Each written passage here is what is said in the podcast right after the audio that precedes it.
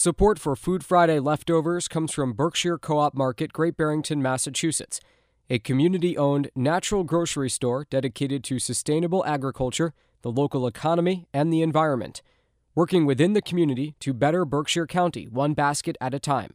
Berkshire.coop.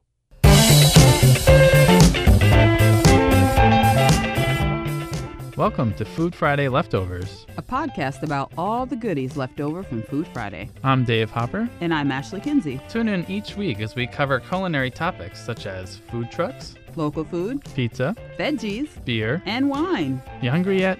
Huh, I'm always hungry. Well, on that note, Ashley, tell us what's in the fridge this week. We've got cheese in the fridge. We are speaking with Professor Catherine Donnelly of the University of Vermont. She is also an author. Her book is called The Oxford Companion to Cheese. And out of 46 episodes in Food Friday Leftovers, we have not had a cheese themed episode yet. So thank you. Welcome. It's a pleasure to be here. Let's get cheesy. Oh. Let's get cheesy. I thought about doing the cheese joke, and I was like, "Ah, should I do a cheese joke? I don't know. I can't help myself. Well, I'm glad. I'm glad. so my first question has to do with some of the cheese making traditions.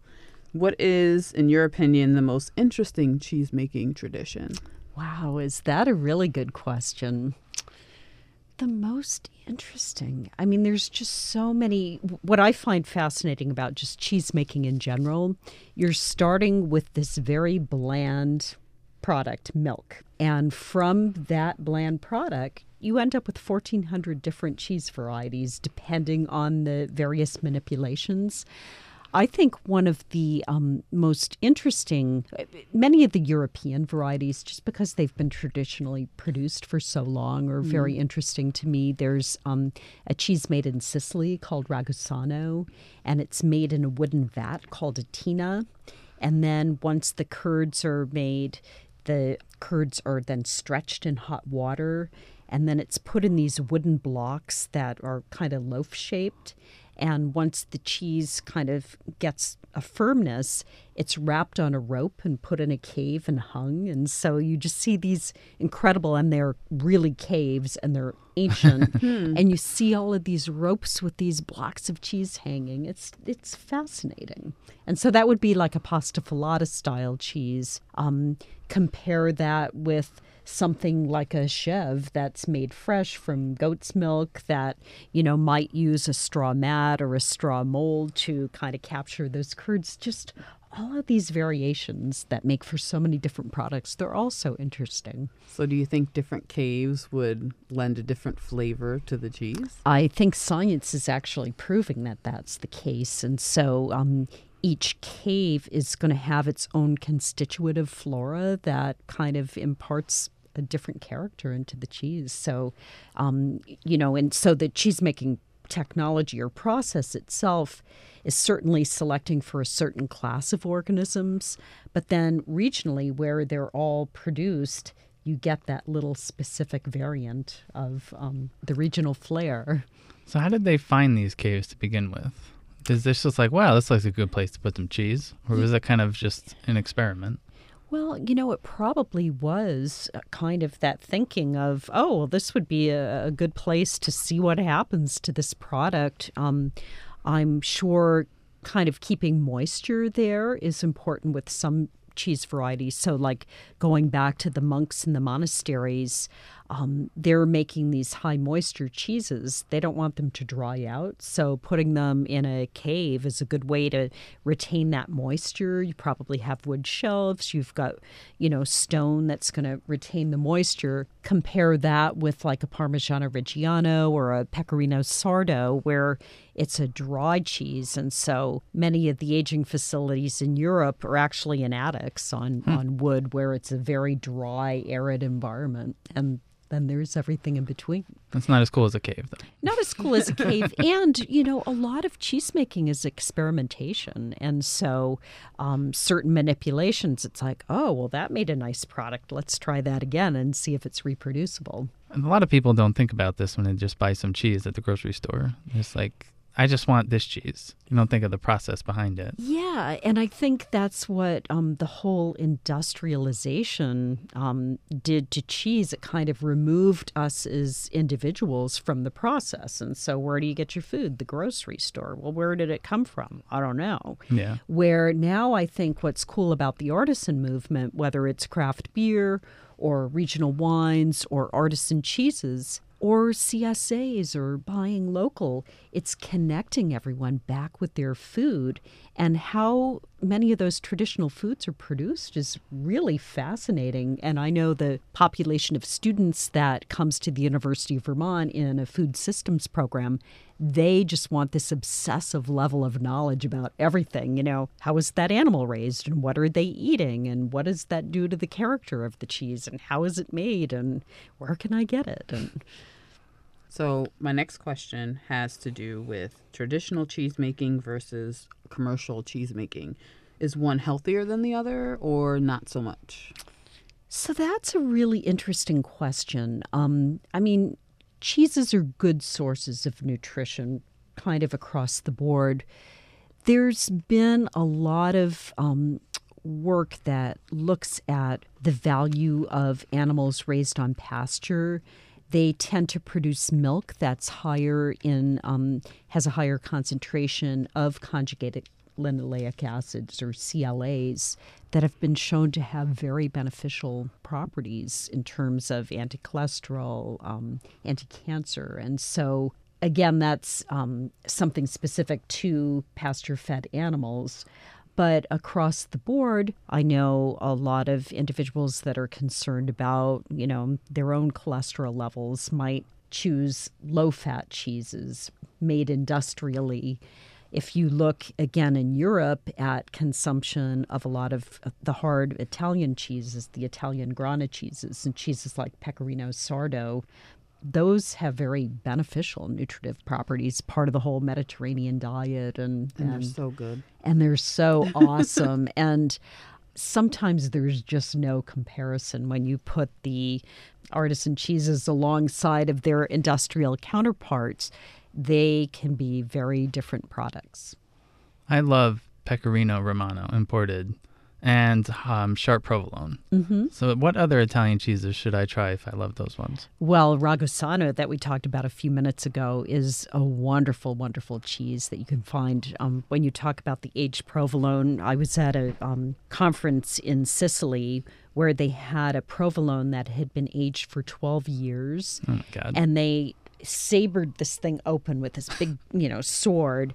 And the inside was all crystallized, and it was just amazing, and it was delicious. It was absolutely delicious. So, yeah, there's. Um, I would suggest going to a proper, you know, cheese store, a cheesemonger, and you know, get a whole sampling of some of those aged Italian cheeses. They're pretty knock your socks off. They're wonderful. I can't believe someone could not eat provolone for 12 years and let it sit there. I know exactly. I can't go 12 minutes without it eating it in the fridge. Oh, exactly. but I think um, there was also a very long aged, I think 17 year Parmigiano Reggiano. And again, the crystal, these look like gemstones. And um, they're, you know, it shows you like the stability of those foods. It's really incredible. Where do they age this that long?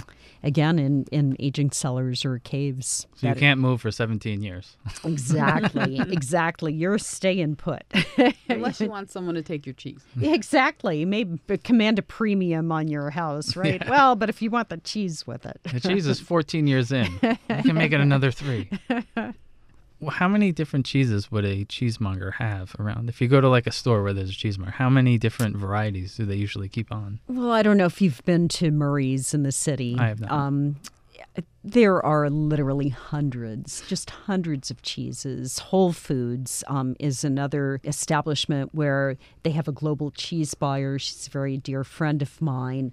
And they source products from all over the world at any one time. In a Whole Foods store, there's probably 400 different cheese varieties. And um, the cheesemongers are so knowledgeable, so willing to talk to you about the products. And um, that's part of the adventure. Well, Yeah. if you like this variety, then here are some variants that you should try. Speaking of with Ray and beer before, it sounds like some of the beer bars around here where they have like a whole list from all over the world of the beers to try.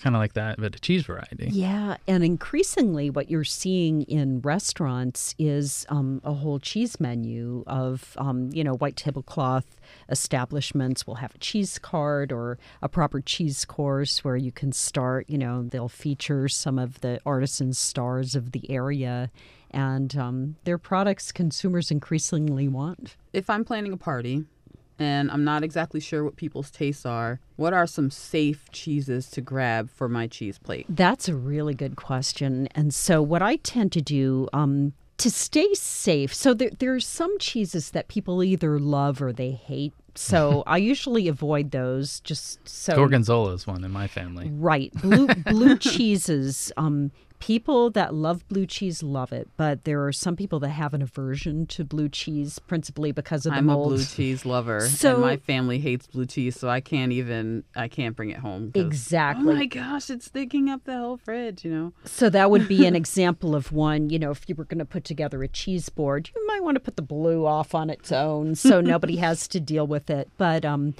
then what I like to do on a cheese board is do a range of um, very mild, like maybe starting with a chev. Um, Vermont Creamery makes this beautiful peppercorn chev. I think it's a to die for cheese.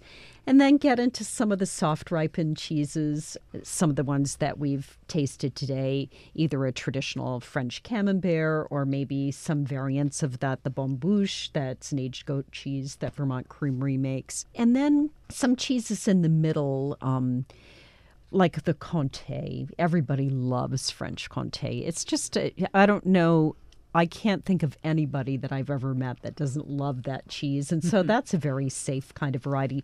Certainly around this region, the cheddars. So what's happening with cheddar cheese in this country with the affinage instead of just an industrial cheddar there's a collaboration in vermont the Cellars at jasper hill gets green unripened cheese from cabot cooperative. They make very traditional cheddars.